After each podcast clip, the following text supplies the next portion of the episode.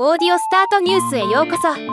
この番組はロボットスタートによる音声広告やポッドキャストなど音声業界の最新情報をお伝えする番組です。メディアおよびエンターテインメント企業のグローバルがコメディジャンルのポッドキャスト番組に配信されるデジタルオーディオ広告に関するレポートを発表しました。今回はこのレポートの一部を紹介します。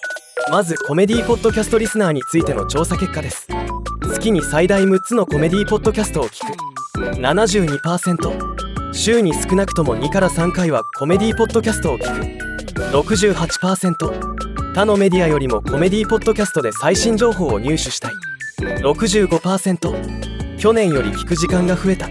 72%今後より多く聞く予定。57%思った以上に聞かれていることがわかる結果になっています。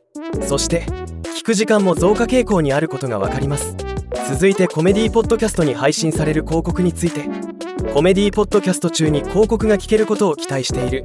90%他メディアのコメディよりもポッドキャストの内容を覚えている可能性が高い。74%広告は予想以上に好意的に捉えられていることがわかります。コメディポッドキャストの広告は面白くなければならないと思う。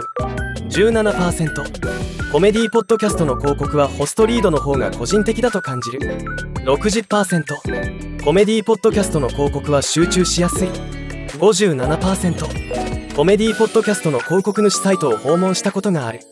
49%コメディポッドキャストの広告はより記憶に残りやすい。55%コメディポッドキャストの広告はほとんどのブランドに適している。59%コメディポッドキャストの広告を聞いたリスナーの半数が広告主のサイトへ訪問するという広告効果の高さも見られました。コメディポッドキャストにおけるホストリード広告についての追加質問です。ホストが自らその製品やサービスを利用したことのある広告を好む。68%ホストリード広告は面白い。57%ホストリード広告は自然で本物のように聞こえる。57%ホストリード広告の方が信頼できる。56%ホストリード広告の方がテレビやネット広告よりも記憶に残る。55%ホストリード広告によって新しい製品やサービスを検討するようになった。53%ホストリード広告全般この傾向はあると思いますがコメディーポッドキャストとなるとホストのトークがユニークでより広告効果が高い傾向がありそうですね。ではまた。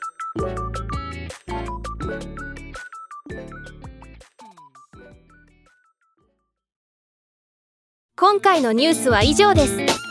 もっと詳しい情報を知りたい場合「オーディオスタートニュース」で検索してみてください。ではまたお会いしましょう。